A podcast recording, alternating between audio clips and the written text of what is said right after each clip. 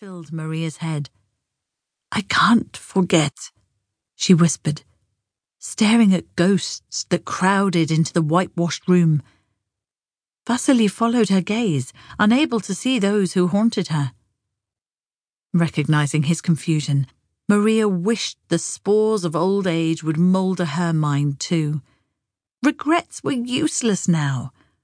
The time had come for forgiveness, and, before she died, Maria hoped to touch the cheek of Poppy's child. Angelika has a right to know the truth, old man. She's our granddaughter. Mamma, Papa, your dinner's here! Vula crashed through the doorway, the multicolored fly curtain whipping around her faded black dress. She gripped a casserole pot against her belly and grinned, her face a friendly gargoyle. No need to shout, Vula. We're not deaf, Maria said. Vasily cupped a hand behind his ear. Eh? What's that? Ah, the food.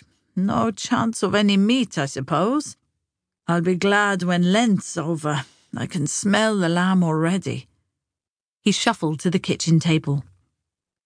Only a few more days until Easter, Papa.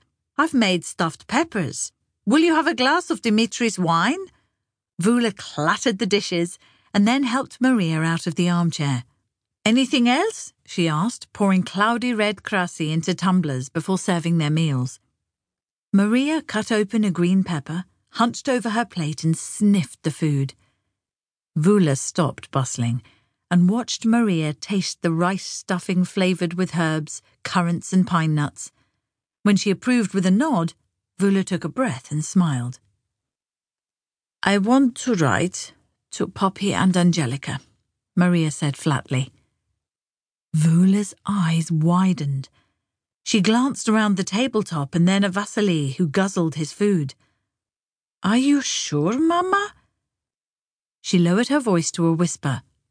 What if it starts up again? The trouble, after all these years? Isn't it better to forget? We can't bring back the dead.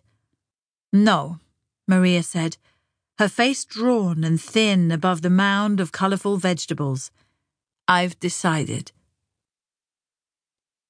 The next day, Vula asked, How do you want to start the letter, Mamma? Her pencil poised over a child's exercise book.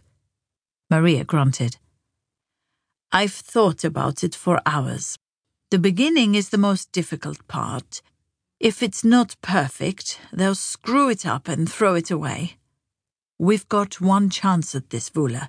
We should address the envelope to Angelika and put both letters in it. Otherwise, I fear her mother might tear it up unopened. Now, let's see. How shall we begin? I know. What about dear Angelika? Maria rolled her eyes. She wondered if her daughter in law had lost more of her marbles in 65 years than Maria had in 90. Yes, very good, Vula, she snorted. And then.